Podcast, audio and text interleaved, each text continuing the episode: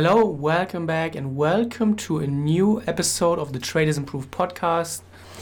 And yeah, I did restart my podcast, I think last week, with a little bit of a housekeeping episode where I brought you up to speed. I talked a little bit about current things happening, the corona situation, and I got a lot of great and positive feedback, so thank you for that. And today's lesson or today's podcast um, was a request or it's based on an email that I got through Twitter. So if you have a, a, topic request or a question that you would like me to talk about in the next episode or two, then you can reach out to me through all the social media channels. Just drop me a line. Please specify what the topic is, what the question is, and I may make a podcast just for your question. And I really rely on all your questions to come up with new podcast ideas because I want to make this as helpful for you as possible.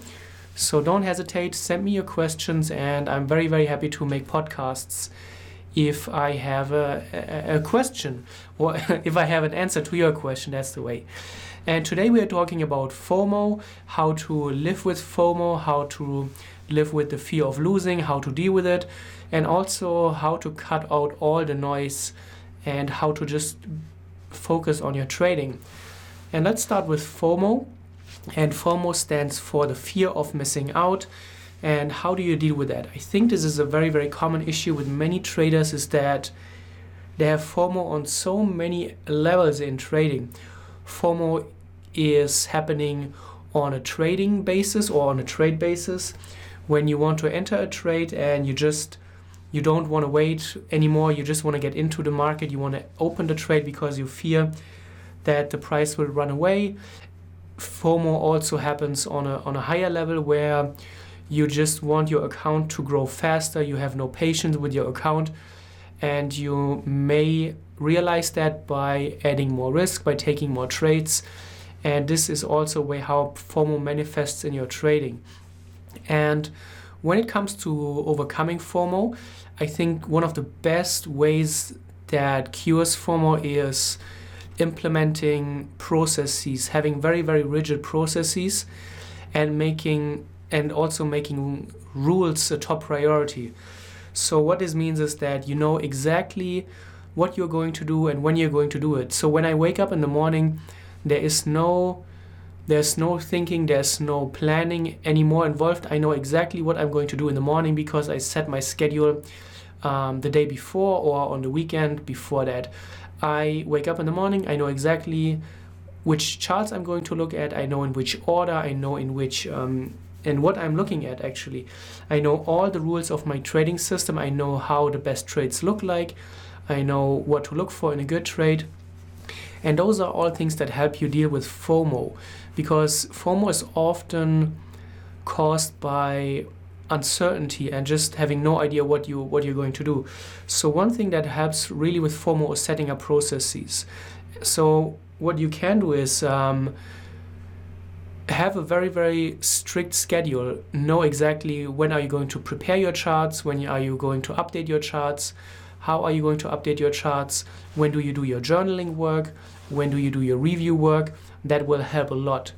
And if you have FOMO because or if you have FOMO on a trading or on a trade basis so if you fear that the market will just run away then what I would recommend is that you analyze your last week or last two or three weeks of your trading and you ask yourself did you really miss trades? Is this really a reasonable fear to have or is this really a reasonable concern to have and do you really miss trades?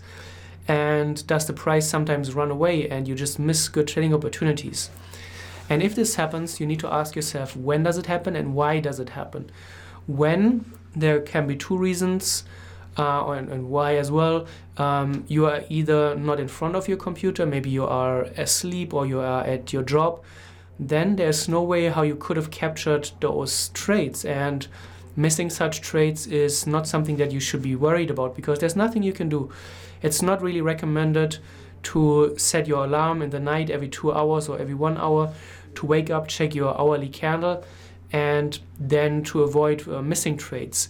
You need to be okay with missing trades every now and then, and that's totally fine.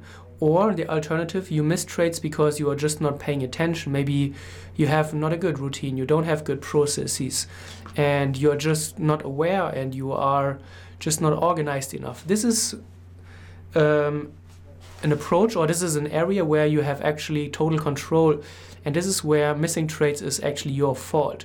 Whereas when a trade happens during the middle of the night, that's not your fault. You just have to accept that you cannot catch all the trades. So if you realize that you are missing trades because you're not just paying attention or you're just unorganized, then you need to work on your processes. I always recommend using price alerts, and I put price alerts at important um, support areas. I use price alerts to get notified about breakouts, and price alerts help me to stay organized. I don't need to look at my charts all day long. I just put my price alert at a level where I want to just get notified and then I close my trading platform. And when I get an alert, I will open my trading platform and I check is there something that I need to do? Is there a trade forming? And if there is, then I won't miss it because my tr- my alert will help me. But otherwise, if you're not organized, you will miss trades, and that's that's really really a big problem, because the more trades you miss, the more FOMO you will have, and the more other emotional issues that uh, will will come as well with that. And also, one thing that I really is a big impact on FOMO is expectations or our expectations. I've seen it very, very often. The people with the most FOMO and people with the worst risk management, they have the highest expectations. You cannot turn 1,000 US dollar into 1 million in a month or in a year or even in two or three years. If you want to achieve such a goal, you have to be very loose with your risk management and you have to use no risk management at all. You're probably just over leveraging and taking way uh, positions that are way, way, way too big. And managing expectations is is the key because the higher your expectations and the more unrealistic your expectations, the more it will impact your your actual trading approach. But whereas on the other side, if you accept that you may not get rich within one or two or three years, but you have a long term plan where you see yourself after five or ten years becoming a good trader and then increasing your capital, this will obviously completely change how you approach trading. And the long game plan and managing expectations is going to help you with FOMO a lot because then it doesn't really matter. Do you miss a trade every now and then? That's not a big um, issue anymore because you don't need to double your account every week or every month. You just play the long game. So that's it when it comes to FOMO. Now we move on to the fear of losing and um, I, I know that is a huge, huge issue fear of losing. Nobody likes to lose money. And this is a, a big dilemma because in the beginning, it is very normal to lose money. You would not expect to become a trader or to start trading and just make money every single day. This I know some people have those expectations, but as I said in the beginning or in the previous point, managing expectations is very very important. So in the beginning, it is normal to lose money, and losses are, are quite normal. So you need to, to deal with that somehow. So you need to arrange um, yourself with that, that you are just going to lose money. However, and this is really, really important, you need to make sure that you are not having big losses. Big individual losses, so when you lose your whole trading account in one trade or you have three trading losses and it completely wipes out your whole um, profit for the quarter or for the last six months, that is a big issue. And those losses are not normal.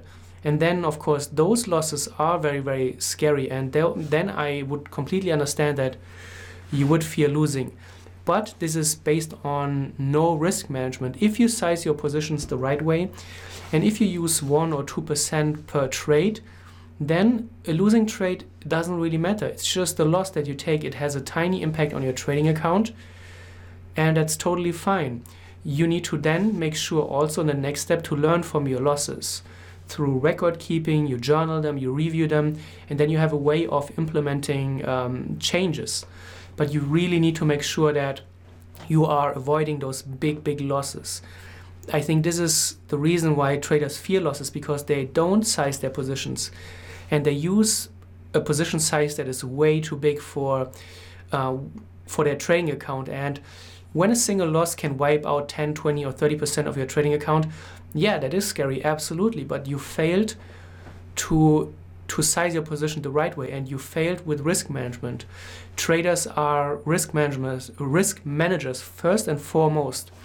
That's really important. So when it comes to fear of losing, you need to understand that in the beginning losses are totally normal.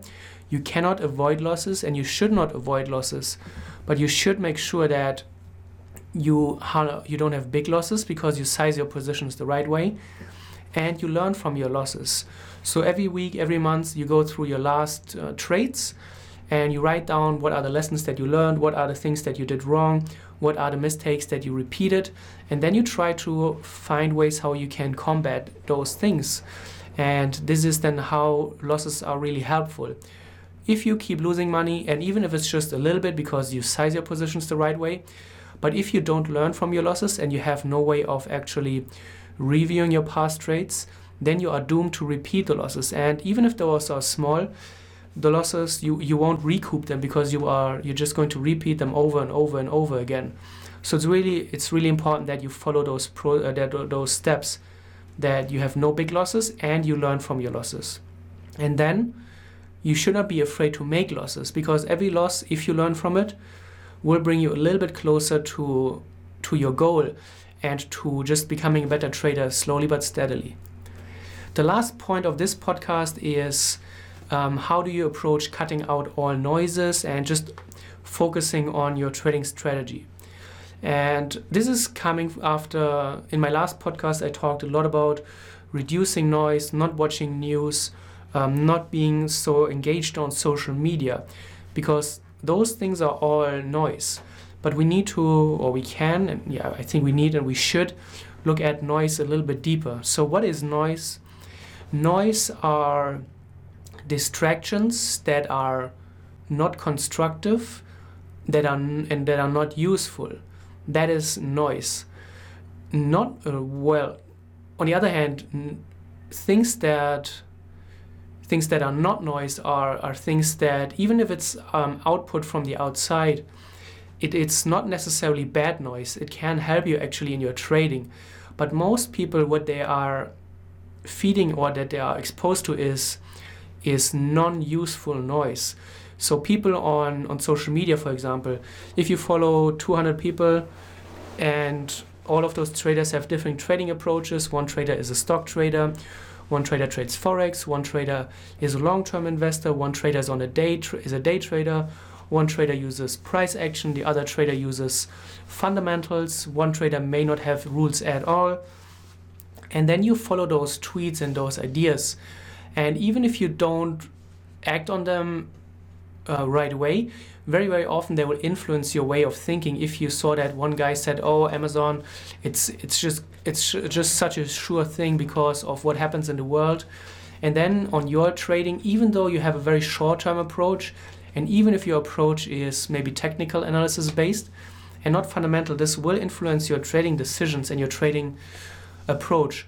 So this is not helpful. So when it comes to social media or engaging with other traders in general, you need to make sure that you only talk to traders that have a very similar trading approach to you or that are just not have contradicting trading approaches because that is non-useful noise and it's just going to influence you in your own trading decision making.